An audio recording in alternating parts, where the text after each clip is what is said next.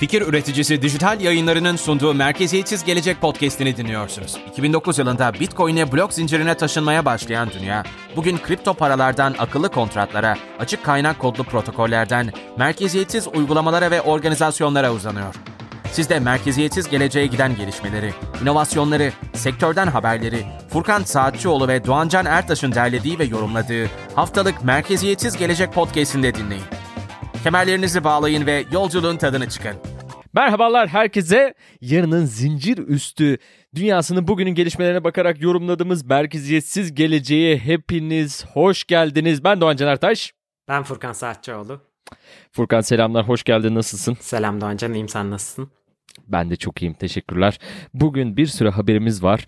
Ee, iyi haberlerimiz var, kötü haberlerimiz var. Hangisini duymayı istersin önce? İyi haber mi, kötü haber mi? Kötüden başlayalım. Bak şimdi, kötü haber yine geldi, yine geldi. Çin, Çin. Kripto deyince, bak kriptonun kriptonite'ı, kriptonu. Nedir? Çin. Bunlar yine bitmiyor. Yine yasaklar efendim. Yine yasaklar ve e, piyasayı sert vuran bir e, 2008 krizine benzer bir e, durum var. E, hemen konuşalım. Çin yine kriptoyu yasakladı Furkan. Ne olacak? Çin darbe üstüne darbe getiriyor Doğancan bu dönemde. Yani artık Çin kriptoyu yasakladı deyince piyasanın bir noktada gülüp geçmeye başlamasını bekliyorsun. Çünkü her 6 ayda bir Çin kriptoyu yasaklıyor. Yine yeni bir haberle anakarada herhangi bir kripto borsasının işlem göremeyeceği ve kullanıcılarına alım satım imkanı e, veremeyeceğini söyledi Merkez Bankası kararıyla ve piyasa yeniden satış gösterdi. Artık yani dönemsel olarak her 6 ayda bir yasaklanan kripto için niye hala bu piyasa düşüyor anlamıyorum. Düşüyor çünkü şimdi tabii çok büyük topluluk olduğu için Çin yani Amerika'dan sonra en büyük ekonomilerden bir tanesi. E, şimdi dünyaya da etkisi büyük. E, yani etki yani dünyayı etkilemeye devam ediyor Çin ve yani piyasa artık buna hani alışmasını bekliyoruz hakikaten ama aynı düşüşlere, aynı tepkilere devam ediyor. Belki de haklı olarak. Bir de tabii bu Evergrande mevzusu var. Bu kripto yani bütün piyasaları aslında etkisi altına aldı. İstersen biraz bir buna giriş yap. Hmm. Hani nasıl bir durum var. Ondan sonra biraz yorumlayalım biz de. Evet şimdi Evergrande bir e, emlak devi. Çin e, merkezli bir emlak devi ve çok fazla borcu olmasıyla biliniyor. Çin'de son dönemde özellikle emlağa bağlı yani genel olarak aslında inşaata bağlı ekonomi çok büyüdü ve çok gelişti. Ee, çok hızlı ve agresif büyüyorlardı. Çin ekonomisinin yanlış hatırlamıyorsam neredeyse %23'ü falan inşaat sektöründen geliyor. Ee, büyük gökdelenler, çok fazla e, konut imkanı ve bir yerde okumuştum 90 milyona yakın yeni yapılmış boş konut var Çin'de. Böyle bir emlak balonu var aslında 2008'e benzer. Evergrande bunlardan en büyüğü. Ve şimdi borçlarını ödeyemeyeceği endişesiyle piyasaya bir huzursuzluk aldı. Bu sadece kripto borsasıyla da kısıtlı değil. Tüm dünya borsaları aslında bir düşüş ya da yaşadı geçen haftalarda bu krize bağlı olarak. İlk başta küçük borçlarını hafif ödediler. O yüzden e, biraz toparladı piyasa. Ama şimdi uzun vadeli borçları ödeyebilecekler mi? Yakın zamanda 80 milyar dolara yakın bir ödemeleri var mesela. Bunu yapabilecekler mi? Bunlar bütün piyasayı gerçekten huzursuz ediyor. Çünkü borçlarının büyük bir kısmı da dış borç olduğu için e, diğer ülkelerle olan sıkıntılar da var burada. Sadece iç piyasaya olsa belki Çin hükümeti her şey olduğu gibi el atıp yapılandırmayla bu sorunu çözerdi. Ama Evergrande üzerindeki belirsizlik sürüyor. Tabi kriptoda tüm piyasalar gibi e, huzursuzluktan etkilenerek e, biraz düşüş gösterdi buna bağlı olarak. Doğru diyorsun. Şimdi burada e, çok önemli konu tabii. E, emlak krizi 2008'de hatır, hatırlayacaktır dinleyicilerimiz de. E, Amerika'da başlayan büyük kriz değil mi? Lehman Brothers'ın bu e, 600 milyar dolarlık bir iflas yani iflas açtıktan sonra işte önce ABD ekonomisi ondan sonra bütün dünya ekonomisi bir daha alaşağı oldu değil mi? Şimdi yine aynı duruma benzer bir e, bir olayla karşı karşıyayız. Hani yani bunlar da yine 300 milyar dolarlık bir e, meblağdan bahsediliyor ve Çin'de bir şey yapmıyor yani e, kurtarmak için. Hani e, bunu yani bir kriptoyu işte e, yasaklıyorlar. evet. yani, hareketsiz yani böyle bir hareketsizlik var. E, hani bakalım göreceğiz. Dikkatli olmak lazım. Tabii bir Çin çöküş bu de ara- yaşamadık. Evet Çin bu ara şirketleriyle çok barışık değil yani. Alibaba'ya yaptığı operasyonlar burada Ant e, ödeme network'üne yaptığı operasyon şimdi e, Evergrande'e çok destek çıkmaması gibi şeyler. Özel sektörde aslında hani belki Çin Komünist Partisi özel sektör bizden büyük değil, milyarderler bizden büyük değil, hiçbir şey partinin üstünde değil mesajı vermeye çalışıyor olabilir. Ama bir noktada e, kurtarmak zorunda da kalabilir eğer Evergrande borcunu ödeyemezse. Çünkü çok sistemik bir krizi tetiklemesi muhtemel ve Çin de bundan diğer ülkeler gibi zarar görür neticede. Tabii kesinlikle. Bütün dünya zarar görür. Şimdi şöyle bir şey de var. Biraz daha makro olarak makro ölçekte bakarsak. e, Şimdi dünyada her 10 yılda bir bir kriz yaşanıyor. Bir finansal bir kriz yaşanıyor. Bir düzeltmede işte bir krizde bir şekilde e, piyasalar bir çöküyor. En sonuncusunu e, yani 2008'de yaşadık değil mi? Yanlışsam düzelt. Doğru. 13 yıl oldu. Şimdi o kriz bu kriz mi? Herkes bekliyor ama bir şey çıkmadı. Yani bu işte Covid'le birlikte mi dedik? Yok toparladık çok şükür. Bütün ekonomiler hatta büyüdü. Bütün ekonomiler e, değil mi artıda e, kapattı neredeyse. E, gelişen gelişen e, ülkeler hariç tabii. E, ama bu yani bu onu ona o tarafa götürecek bir şey mi? Dikkat etmek lazım.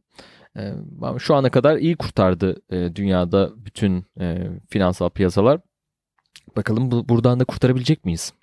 Doğru aslında Covid dönemindeki özellikle Mart 2020'deki piyasa çöküşü de çok sertti ama çok hızlı bir zaman aralığında çöktü ve geri topladı. O yüzden piyasada çok büyük bir huzursuzluk şirketlerin üzerine ciddi bir finansal yansıması olmadı.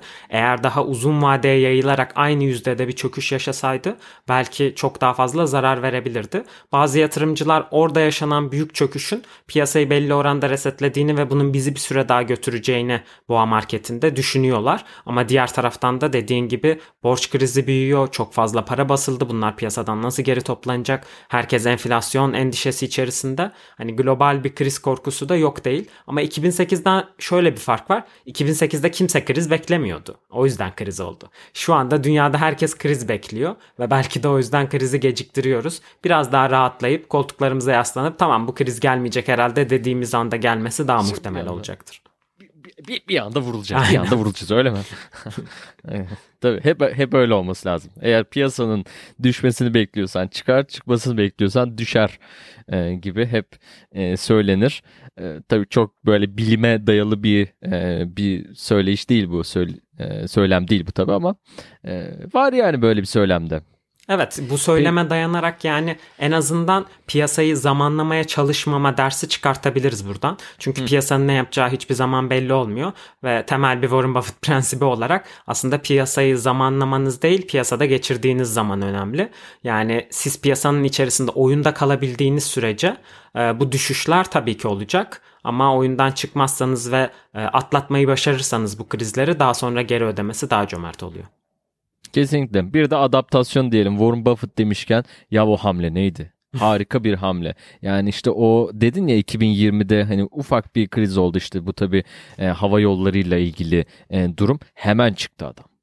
Evet. Yani, şi- sıfır zarar. Hemen çıktı ve ardından tabii büyük bir çöküş. E, ama sonrasında tabii piyasalar kendini toparladı.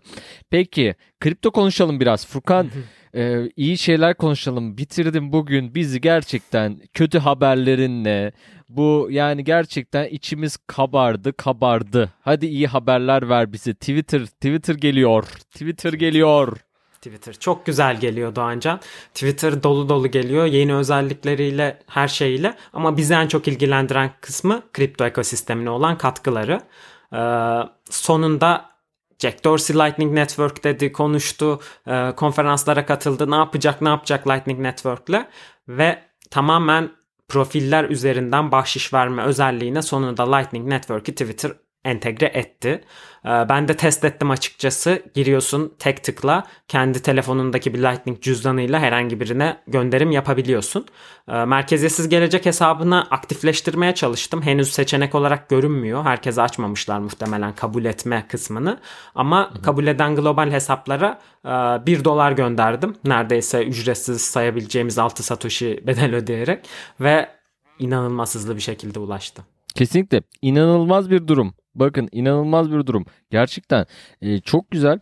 Şimdi bu e, şeyleri hep bahsediyoruz. E, para transferlerini ortadan e, uluslararası para transferlerini çok e, kolaylaştıracak. Aradaki ödediğimiz işte ben mesela buraya bir para transferi yolladım 30 euro ödüyorum. 30 euro ödüyorum ya, ya bu yani arkadaşlar yani anladınız mı?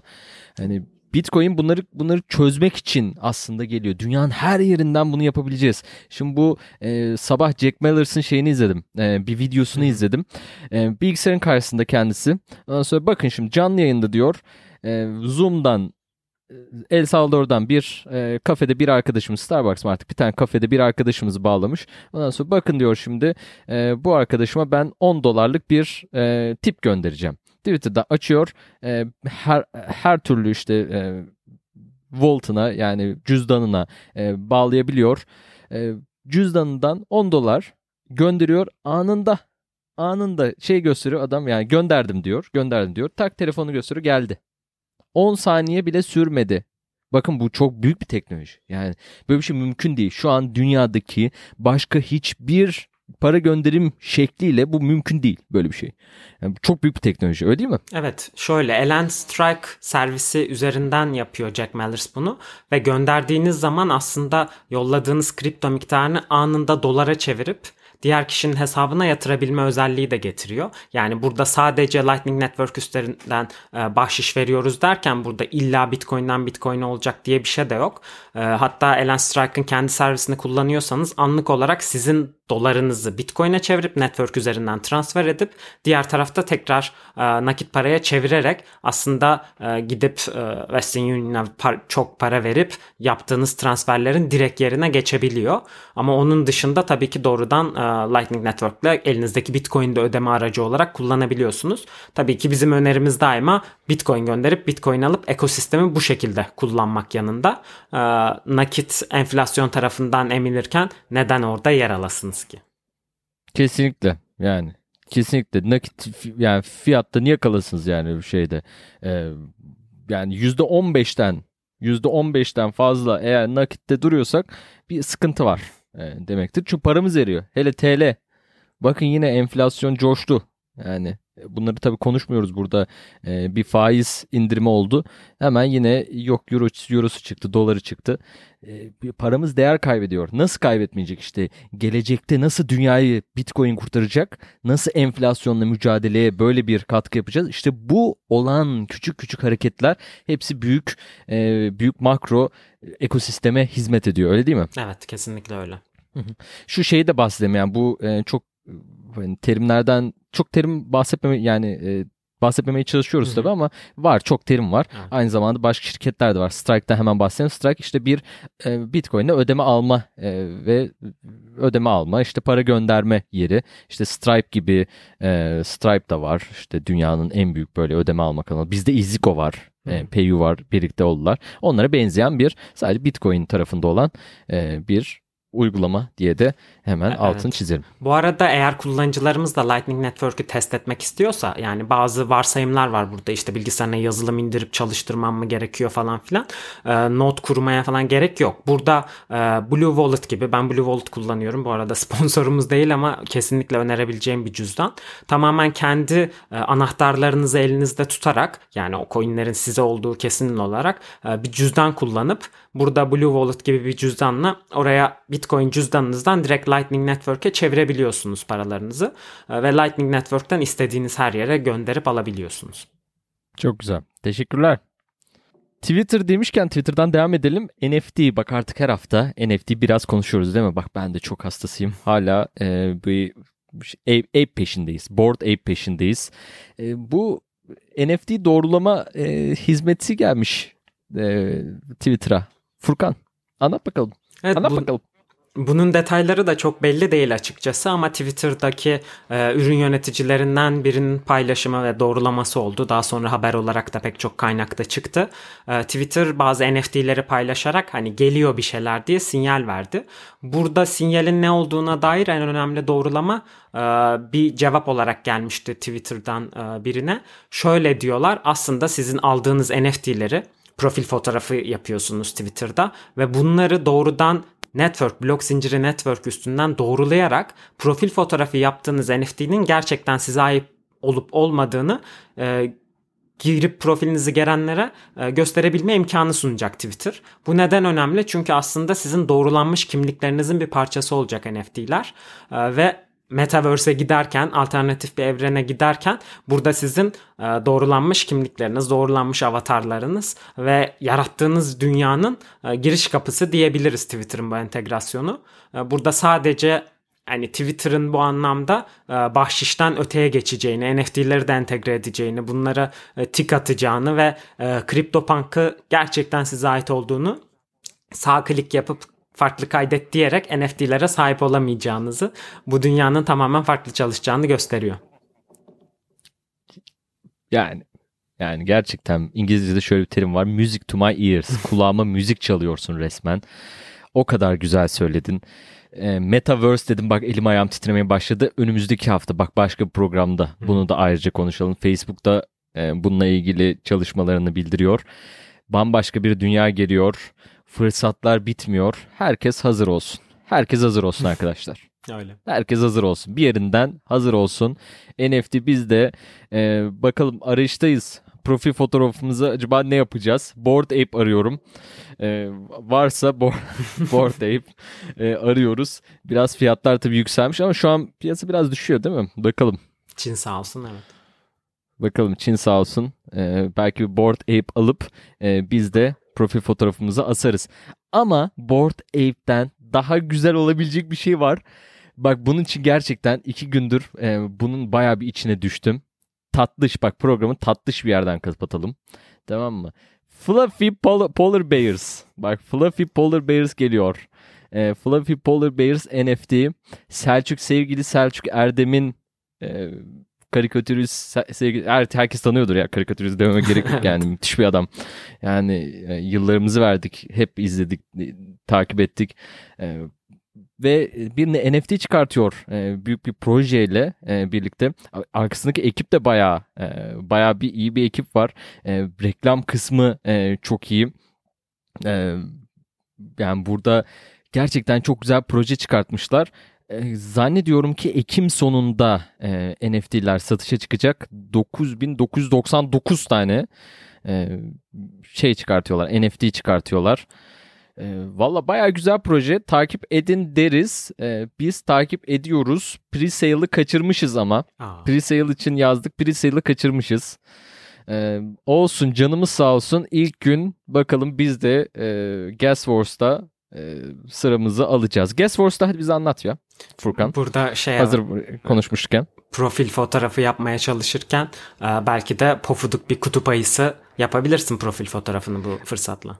İşte çok isterim. çok isterim. Ya neler var? Obi bak Obi Beer yok hangisiydi ya? Obi-Wan Kenobi'nin yapmış bir tane bir tanesini. Çok güzel. Çok güzel. Gerçekten. Yani arkadaşlar hakikaten girin bakın Selçuk Erdem'in profilinde de e, var zaten. Obi Beer Kenobi. Aynen. 99 tanesi yanılmıyorsam e, onlar daha işte bunların şeyde var ya e, daha az bulunan nadir evet. E, bulunan onlar daha değerli oluyor. Evet. Bunları sen onlar yani NFT'yi çıkaranlar biliyor bunlar çok daha değerli diye onlar olacak. Bir de bazıları daha değerli bazıları daha nadir bazıları onlardan biraz daha nadir olacak. Hepsi güzel e, uzaya çıkan ayılar var. E, kutup ayılarımız var. Bakalım e, bize hangisi düşecek? Göreceğiz. Sabırsızlıkla bekliyoruz. Aynen.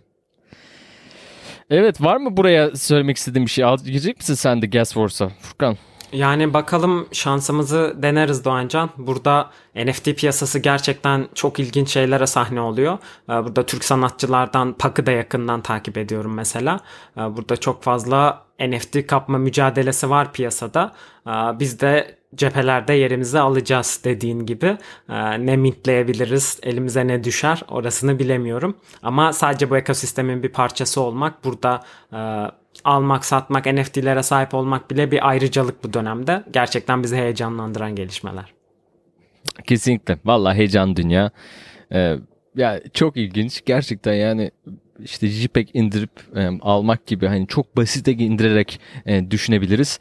E, tabii yani böyle düşünenler de vardır ama yani işin içine girmek lazım. Gerçekten işin içine girmek ve e, biraz daha derinliğine indirdiğimiz zaman bunun gerçekten bir sanat eseri e, sanat eserine sahip olmakla e, ve bunun günümüzde dijital olarak o sanat eserine sahip olmak ve hani işte eskiden e, duvara asıp onları e, incelemek ve ya bu ne kadar güzel bir şey diye koleksiyoner olmak vardı. Artık dünya e, işte işte metaverse diyoruz.